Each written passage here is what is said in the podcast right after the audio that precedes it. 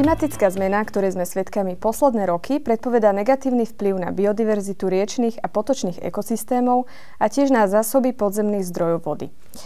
Ako je na tom aktuálne Petržalka a čo ju v budúcnosti čaká, nám dnes v našej obývačke prezradia riaditeľ odštepného závodu povodia Dunaj zo slovenského vodohospodárskeho podniku Marian Supek. Dobrý deň. Dobrý deň, prajem. A hovorca Bratislavskej vodárenskej spoločnosti Peter Podstupka. Vítajte tiež. Dobrý deň.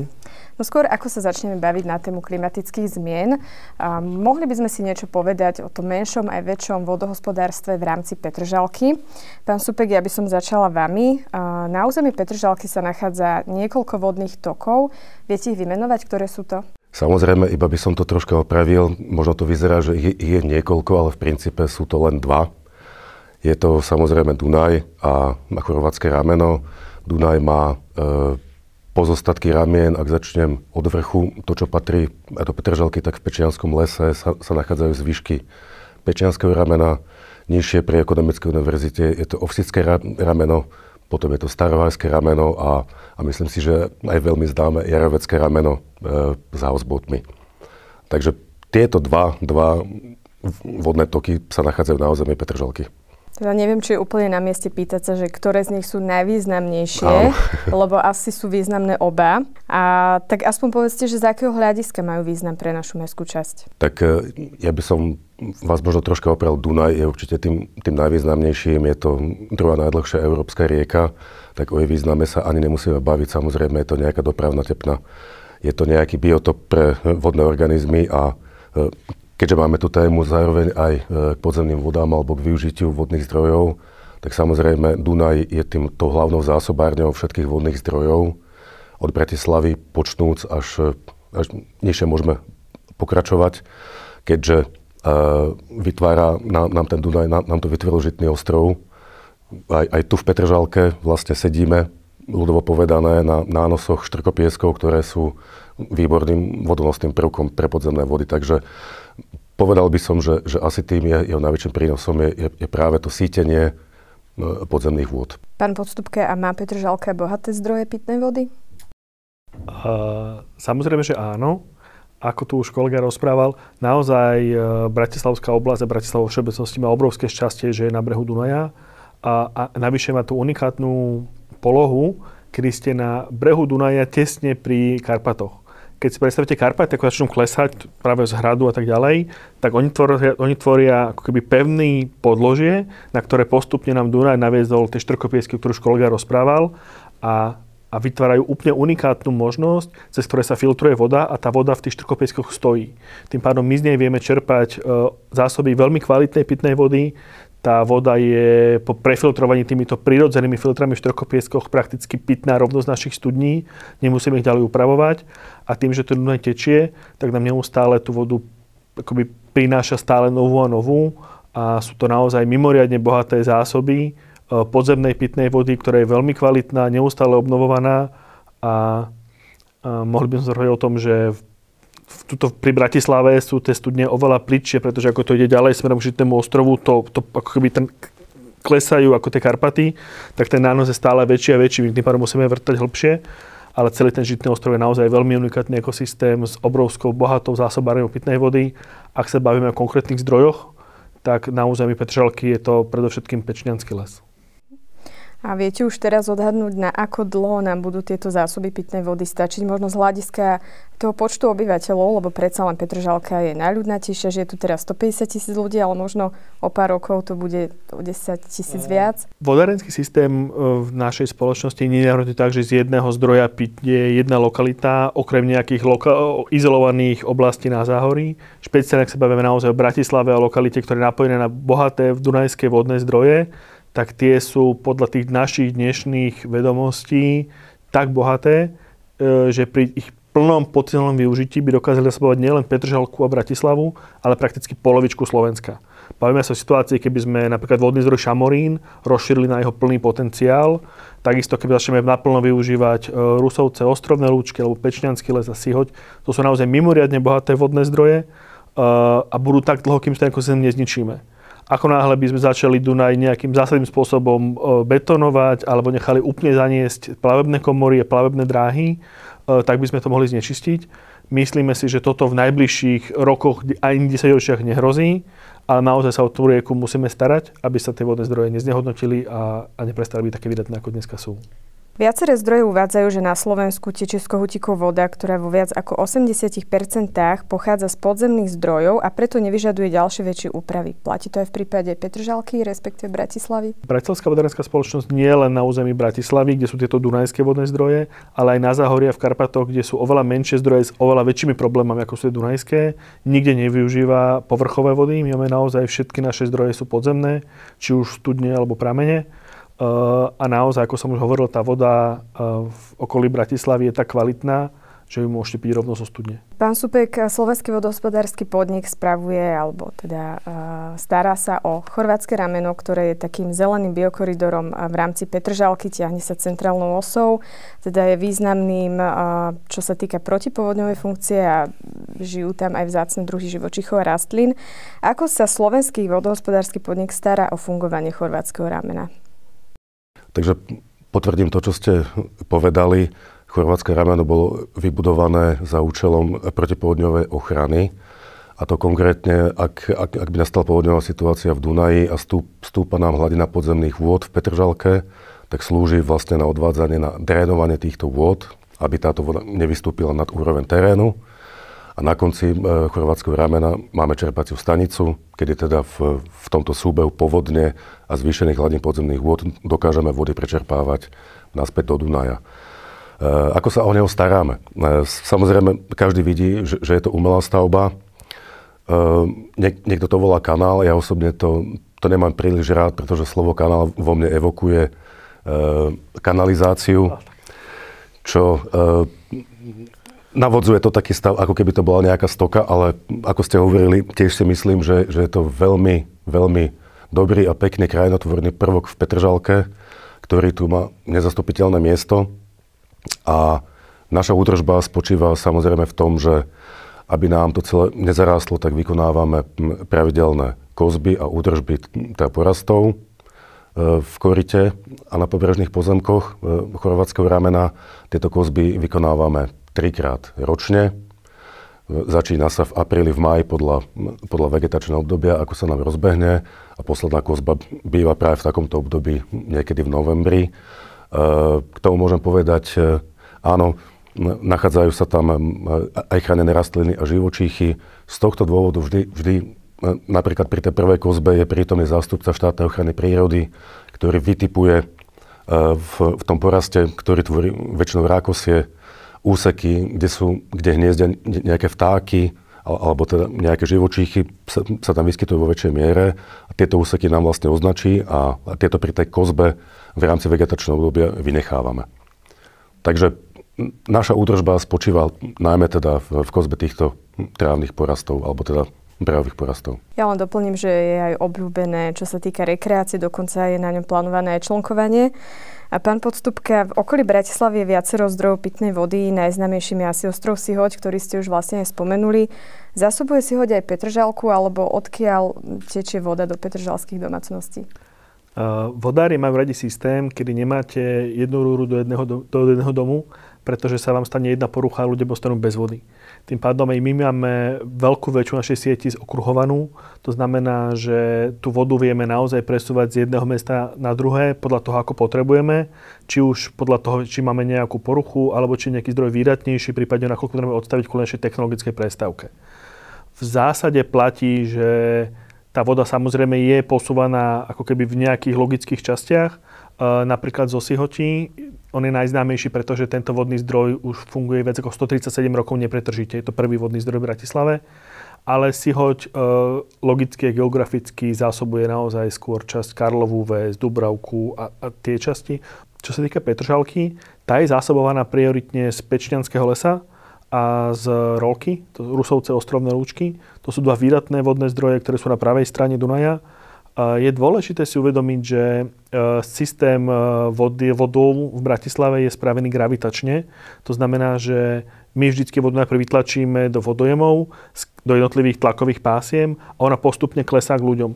Má to niekoľko výhod, e, jednak energetickú, nemusíme mať stále pustené čerpadla, ktoré by tlačili vodu do siete ale zároveň aj v prípade, máme nejakú poruchu u nás na čerpadlách, tak v je veľká zásoba vody, ktorá postupne klesá a istý, istý čas ľudia vôbec nezistia sa niečo deje, pretože im tá voda tečie normálne. Tie vodojemy sú logicky postavené na kopcoch, Uh, okrem jedného veľkého, ktorý máme na Kutlíkove, tzv. transportný. Tam my iba zbierame vodu z našich vodných zdrojov a ďalej ju tlačíme von. Uh, a ten systém funguje tak, že prakticky všetky vodovody, alebo tie kľúčové vodovody na, pre, pre Petržalku sú na staromestskej časti, kde ju dostaneme cez mosty, to znamená e, podkolipský vodojem alebo koziarka a z týchto vodojemov my tam natlačíme vodu. Samozrejme, už ak tam tú vodu tlačíme, ona je v sieti, tým pádom ľudia časť tej vody minú rovno a potom tá voda naspäť klesá do Petržalky cez mosty. A ako sa spotrebitelia môžu informovať, že pijú zdravotne neškodlivú vodu? Vodu kontrolujeme my, prikazuje nám to regionálne verejného zdravotníctva podľa veľmi prísnych noriem, my im to pravidelne reportujeme a kontrolujeme niekoľkokrát. My ju kontrolujeme na priamo v studniach na zdroji, v našich vodojemoch a aj na spotrebiskách. Máme presný plán, ako často musíme kontrolovať, kontrolujeme to náhodne. Uh, tie výsledky sú samozrejme zverejňované aj u nás na web stránke. Ak má niekto problém s vodou alebo má porozrenie na problémy s kvalitou vodou, v drvej väčšine prípadov to nie je problém u nás na zdroji, ale je to skôr problém v domových rozvodoch. Bratislavská vodárenská spoločnosť zodpovedná a aj prevádzkuje vodovody do nejakého bodu po ten tzv. náš vodomer a ten posledný 500 metrov, kilometr a potom samotný domový rozvod už je vždy v majetku konkrétneho domu alebo paneláku. Uh, je dôležité sa aj o tieto domové rozvody poriadne starať, robiť tam údržbu, čo sa nie vždy úplne podarí preto ako náhle je problém, samozrejme môže byť problém u nás, že nejaká porucha, my potom robíme preplach, čo sa samozrejme prejaví v nejakom momente, ale vo veľkej väčšine je to práve nekvalita v tých domových rozvodoch alebo nejaký problém v tých domových rozvodoch, ktoré nepodliehajú takej prísnej kontrole ako naša sieť. No, ďalšia umelá stavba, ktorá má protipovodňovú funkciu, je Petržalská hrádza, ktorá teda slúži aj cyklistom a rôznym športovcom. A spravuje ju Slovenský vodohospodársky podnik. A Povedzte niečo bližšie k tej hrádzi, o jej funkcii, ako to funguje. Ako ste povedali, samozrejme jej, jej primárnym účelom je protipovodňová ochrana na pravej strane Dunaja, či, či, čiže všeobecne poviem Petržalky. Vybudovaná bola už, už kedysi dávno. Je takým základom je napríklad Viedenská cesta e, priamo pri sade Janka Krála, na ktorej sa teraz vybudoval pred 13 rokmi E, protipovodňový múrik, takže už v tej dobe Viedenská cesta bola, e, tvorila protipovodňovú hrádzu, takže história tejto hrádze je, je veľmi stará a siaha ešte do 19. E, storočia. Čiže primárnou funkciou je samozrejme ochrana územia voči vybreženiu vôd z Dunaja. To, že je, je na nej cyklotrasa, je iba nejaká podružná funkcia a ja osobne môžem za nás všetkých z vodospodárskeho podniku povedať, že, že nás celkom dosť mrzí, keď si e, väčšina ľudí, ktorí túto hradzu používajú ako cyklisti, myslí, že tam nemá čo robiť akékoľvek auto alebo proste akékoľvek nákladné auto. E, mrzí nás to z toho dôvodu, že, že nechodíme tam e, kvôli tomu, aby sme si skrátili cestu, ale vždy tam je nejaký ten služobný účel, výkon nejakých prác, alebo prehliadka, alebo kontrola. E, čiže táto cyklotrasa, ktorá sa nachádza na hrádzi, je e, druhotnou funkciou, samozrejme. A čo sa týka správy tejto cyklotrasy, tak tu nespravuje Slovenský vodospodársky podnik, ale na základe zmluvy uzatvorené s magistrátom bratislavským e, sa o túto cyklotrasu na území Bratislavy, to zdôrazňujem, stará teda magistrát. Čiže v prípade, že majú obyvateľia nejaké podnety ohľadom opravy cyklotrasy, majú sa obratiť priamo na magistrát. Áno, ak sa, ak sa jedná naozaj o nejaký poškodený povrch alebo čokoľvek v súvislosti s cyklotrasou, tak jednoznačne na magistrát samozrejme, ak majú občania pocit, že sa tam nachádza nejaké vozidlo alebo čokoľvek nejaká činnosť, ktorá tam, tam nemá čo robiť, tak samozrejme sa môžu v každom prípade obrátiť na políciu, ktorá túto vec preverí. Nakoľko v zmysle zákona o vodách je e, pohyb motorových vozidel po hrádzi zakázaný a samozrejme aj poškodzovanie tejto vodnej stavby prípadným nejakými stavebnými zásahmi a podobne. Na konci chorvátskeho ramena vedľa cyklotrasy sa nachádza čistiareň odpadových vôd, ktorá funguje v réžii Bratislavskej vodárenskej spoločnosti. Viete aspoň skrátke popísať, ako funguje celý ten proces čistenia? Samozrejme, je to čistiareň prvých vôd, kde sa čistí prakticky celá pravobežná strana Bratislavy, aj s prilehlými obcami. To znamená prakticky celá Petržalka, Čuňovo, Rusovce, Jarovce. V minulosti tam boli niekoľko obcí z Rakúska zaustených. Je to pomerne veľká čistiareň odpadových vôd, pomedzi toho bratislavských druhá najväčšia. Máme tam 2 stupne čistenia Prvý je mechanický, keď si predstavíte spláškovú vodu, ktorá príde do čistenia odpadových vôd. V prvom kroku zachytíme všetky hrubé nečistoty cez hrubé hrablice, to sú napríklad naozaj, keď tam pláva doska, nákupný košík, dopláva nám gauč na čistenie odpadových vod. Tá stoka je naozaj trojmetrová dole. Potom to ide cez druhé, tzv. jemné hrablice, ktoré z toho už zachytia naozaj vlhčené utierky, ktoré k kanalizácii nepatria, nerozložia sa a podobné menšie nečistoty. Príde to ešte v mechanickom stupni cez lapač tukov a pieskov a následne my do biológie, kde pomocou baktérií a rôznych procesov z toho odburávame jednak organické a anorganické nečistoty, ktoré by v takejto vode nemali byť a vodu naspäť vraciame do Dunaja. Mnohí obyvateľe najmä zo Slnečníc sa stiažujú na zápach produkovaný čistiarňou. Asi sa tomu úplne nedá vyhnúť, ale predsa len aplikujete nejaké opatrenia na eliminovanie toho zápachu? Samozrejme, my sa snažíme byť dobrým susedom, aj tým susedom, ktorí sa nám pristahovali do, do, do okolia čistenia opadových vôd. V roku 2014 a 2015 prebehla taká väčšia rekonštrukcia týchto opadových vôd, kedy sme spravili viacero opatrení. Napríklad sme prekryli žlaby, ktoré čerpajú tú špinavú vodu nám keď príde čistia, do, do čistiarne odpadových vôd voda, tak je veľmi hlboko. Kanalizácia je prakticky najnižšia, ona, ona sa naozaj akoby vynorí z podzeme hlboko. My sú musíme zdvihnúť, aby sme ju vedeli som celú prepracovať. Takže sme tieto, tieto šneky, ktoré to pohybujú smerom hore tvoru, tie sme prekryli. Uh, zahostovacie nádrže, ktoré sú veľkým zdrojom zápachu, sme prekryli a z nich, z nich ako keby odvetrávanie ide von cez biofilter a spravilo sa niekoľko krokov k tomu, aby tá čistiareň zapachala čo najmenej. My samozrejme tie kroky robíme kontinuálne. Aktuálne napríklad opravujeme, upravujeme príjmovú stanicu žumpových vôd, tak aby tieto žumpové vody vtekali pod hladinu stoky, čo takisto zniží zápach, alebo prekrývame e, náš kolobeh interný vody, špinavej, takisto, čo môže znižiť zápach. Sú to postupné kroky, ktoré pravidelne robíme treba povedať, že niektoré z tých ktoré v Brechtržalke už boli urobené, sa až teraz robia napríklad vo Hrakuni. Sú to pomerne významné investície, ktoré treba urobiť, ale samozrejme na tom pracujeme.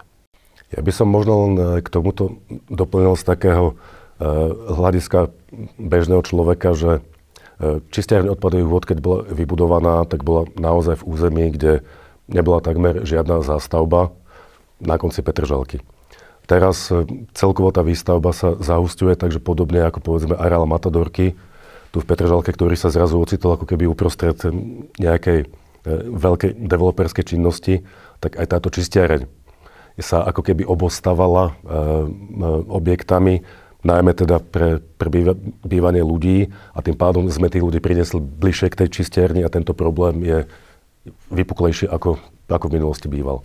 Ale za to si myslím, že vodárska spoločnosť nemôže. Poďme teraz k téme klimatických zmien, ktoré sú často skloňované v spoločnosti. V posledných rokoch uradujú všade vo svete, či už ide o záplavy, požere, hurikány a tak ďalej.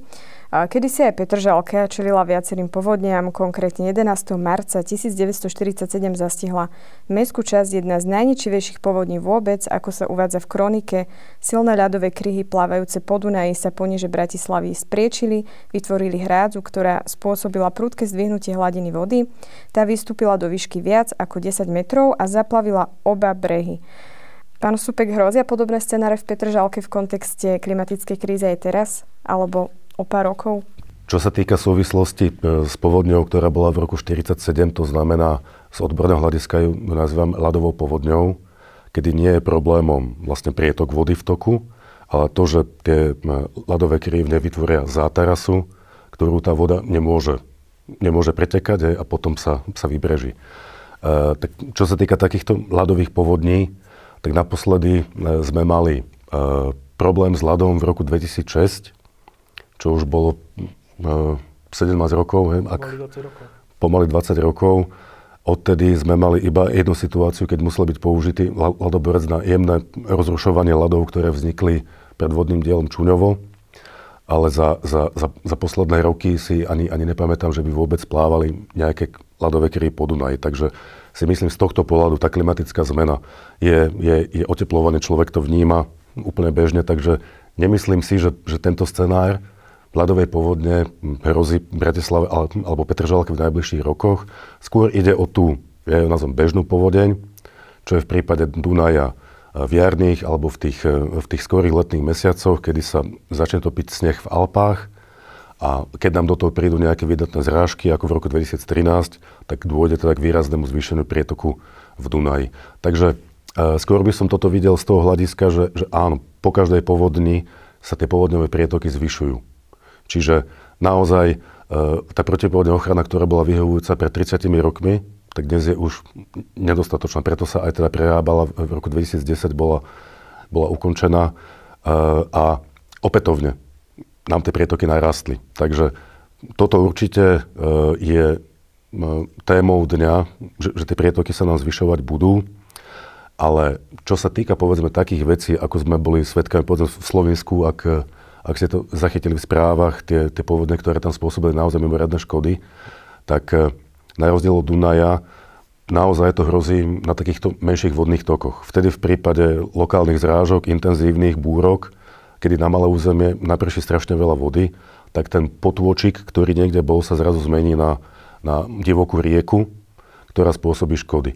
Ten, tento scénar e, v Bratislave a, a pre Dunaj neplatí, pretože naozaj tu hovoríme, zoberte si to tak, že ak, ak, ak je takáto búrková činnosť intenzívna iba nie, v nejakej lokalite v Rakúsku, tak z pohľadu Dunaja, ak tam pritečie 500 m kubických e, vody za sekundu, tak z hľadiska Dunaja to nie je žiadny problém.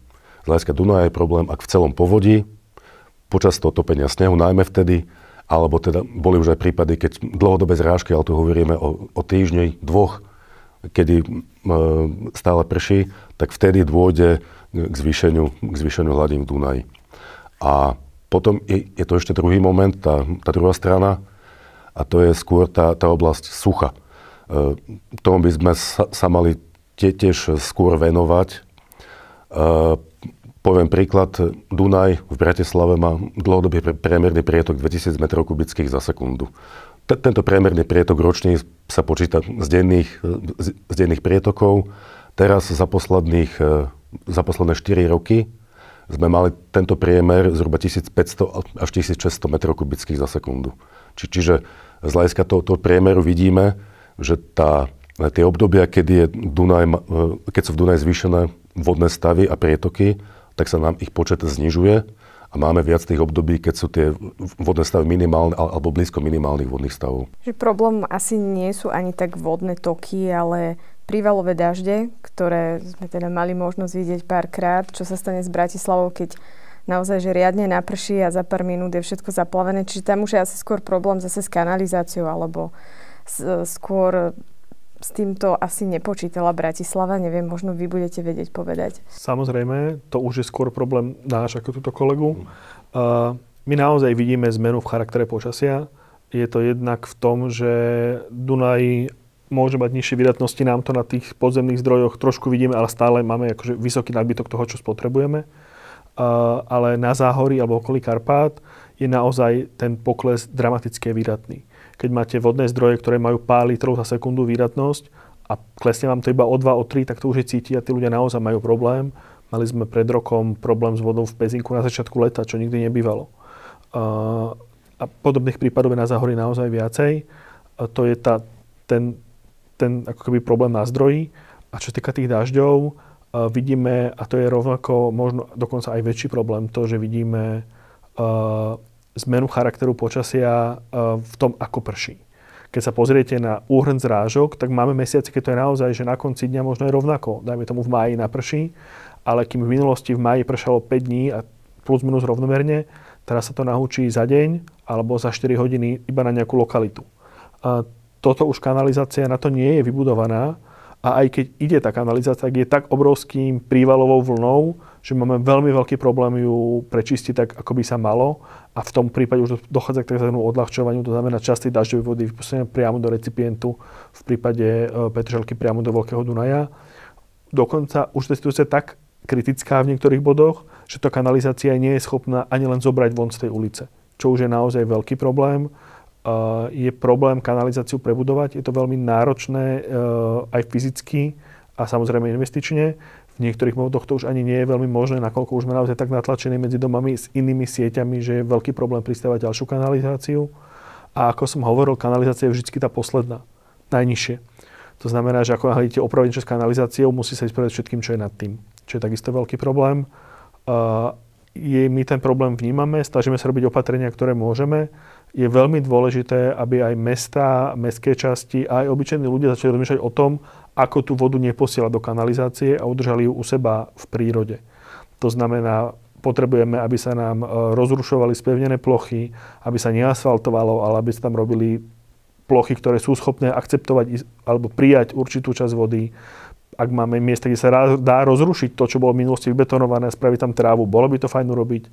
Aj paneláky si veľakrát vedia urobiť vsakovaciu jamu alebo nejakú retenčnú nádrž, ktorú potom vedia polievať. Ono je to ako keby kvapka v mori, ale keď sa tých kvapiek zoberie dosť, tak to na konci dňa cítime práve v tých, v tých nárazoch. Hovorili ste o problémoch s vodou na záhorí, ale hlásili vám niekedy aj domácnosti v rámci Bratislavy nejaké problémy s vodou, že im netečie možno v období sucha? Samozrejme, máme situácie, keď nám netečie voda, ale v prípade Petržalky je to v momente, keď máme nejakú haváriu alebo mimoriadnú udalosť. To, že by nám vyschli vodné zdroje v okolí Bratislavy, naozaj dneska nie je niečo, čo by sa stávalo alebo stalo. Vy aj asi učíte ľudí, ako šetrne hospodáriť s vodou. Vo všeobecnosti sú Bratislavčania šetrní? Spotreba vody, e, ak sa hovoríme za celý priemer našej spoločnosti, posledné roky klesala. To znamená, že ľudia, hovorí sa, že by to malo byť plus minus 100, 100 kubíkov na osobu na rok. A postupne to klesá už po túto hranicu. Je to spôsobené veľakrát tým, že máme naozaj umývačky riadu, modernejšie sprchy, ktoré už nepotrebujú toľko vody, práčka už nezoberie toľko vody ako kedysi. Tieto opatrenia naozaj zaberajú. V minulom roku to ale napríklad išlo hore. To je, bolo ale spôsobené naozaj mimoriadne dlhým teplým obdobím, kedy bolo treba naozaj polievať záhrady, polievať ako keby aj trávnik, keby to vôbec prežilo. Takže áno, ľudia si uvedomujú význam vody, snažia sa tou vodou šetriť je dôležité, aby keď tú vodu použijú, aby išla správnym spôsobom ďalej. To znamená, my tú vodu, ktorú aj keď použijete a použijete trochu viacej, ale ide do kanalizácie, nenalejete tam olej, nenalejete tam žiadne farby, nehačujete tam staré lieky, my ju pomerne kvalitne vyčistíme a vrátime naspäť do prírody, akurát o 3 km nižšie, ako sme ju zobrali, hej, keď sa porozprávame medzi Pečnou a v Petržalke vyústením. Problém je naozaj, keď tú vodu zašpinite tak, že máme problém ju kvalitne vyčistiť, alebo keď do kanála hádžete napríklad vlhčené utierky, ktoré obrovským spôsobom komplikujú celý ten proces čistenia, aj vôbec, aby sa tá voda dostala k nám, je to oveľa náročnejšie, drahšie. Ak si ľudia vážia vodu, mohli nielen šetriť, ale aj sa starať o to, akým spôsobom tú znečistenú vodu posielajú ďalej. Ja by som to možno len k, tejto téme doplnil to, že e, tá kanalizácia je, je problémom, je to, že ona bola budovaná na nejakú kapacitu a teraz sa plochy rozširujú. Pravdou ale je naozaj, my ako Slovenský vodospodársky podnik sa aj, vyjadrujeme v rámci stavebných konaní a územných konaní k výstavbe a táto vec naozaj je teraz už len pár prípadov, eh, kde miestne podmienky neumožňujú eh, vsakovanie tých vod do podlože, ako hovoril kolega. Že je tam nejaké vypúšťanie do kanalizácie, ale iba v nejakom regulovanom množstve. Čiže nie je to tak, že, že voda by stiekla zo strechy a, a priamo ide, ale cez nejakú retenčnú nádrž a nejakým čerpadlom prečerpovaná do kanalizácie. Ale na, poviem, 98% už teraz všetky stavby no, nové, ktoré vyrastajú, tak ich zrážkové vody si, si likvidujú sami na okolitých plochách, v nejakých vsakovacích zariadeniach, zberných nádržach, ktoré využívajú na polievanie, povedzme, a tak ďalej. Takže tá, tá, tá situácia s, s tým hospodárením so zrážkovými vodami sa zlepšuje a teraz podľa mňa už, už nepribúda to toľko plôch, z ktorých by tá voda išla do kanalizácie. Samozrejme, z tých existujúcich áno, a keďže tie extrémy sú väčšie a kanalizácia sa, sa nedá, nedá nafúknuť, tak sa naozaj stáva, že uh, tá voda pri intenzívnej zrážke ostane stať kde si na ceste, v nejakom najnižšom mieste, podjazd Bajkalska napríklad hej, a podobne. Ten sa podarilo vyriešiť, tam už sa to v podstate nestáva. No, tak potom, tak potom dobre.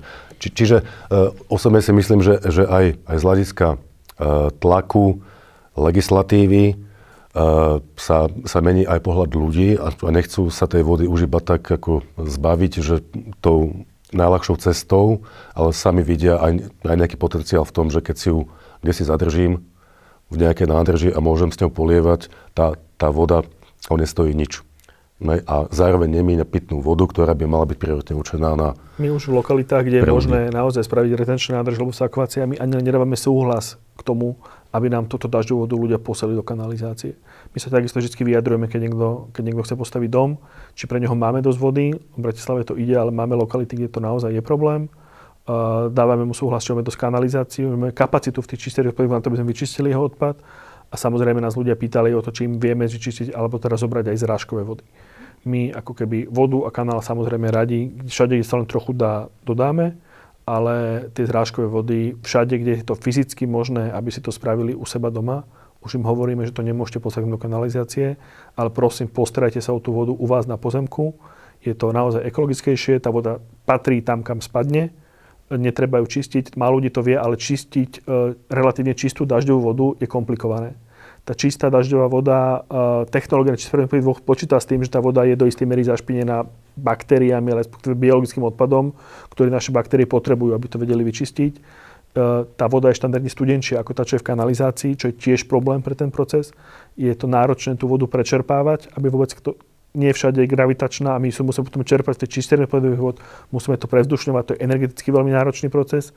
Tým pádom e, naozaj sa snažíme podporovať ľudí, aby tú vodu o, dažďovú čo najviac nechali v prírode tam, kde spadne a kde bývajú.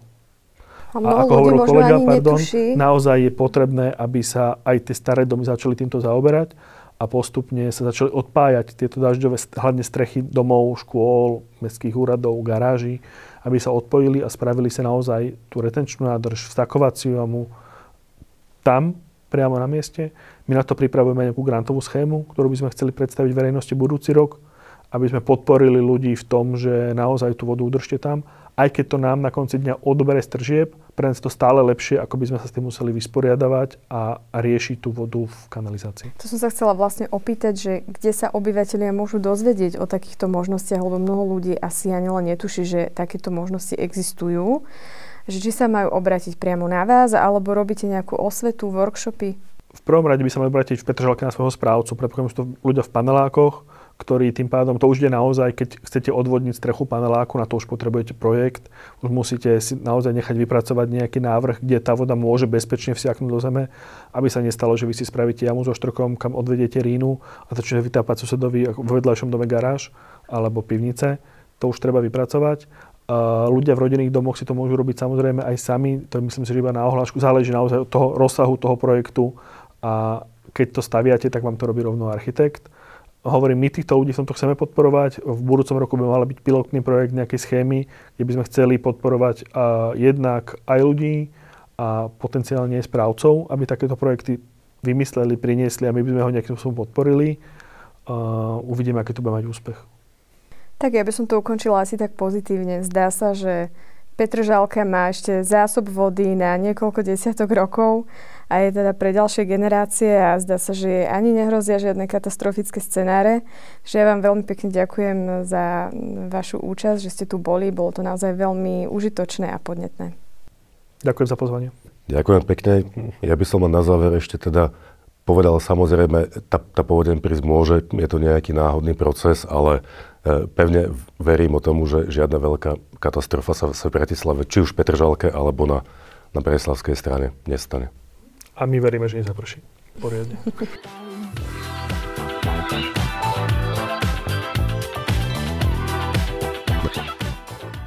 Ak sa vám dnešný diel podcastu z Petržalskej obyvačky páčil, neváhajte nám dať odber vo vašej obľúbenej podcastovej aplikácii alebo na YouTube.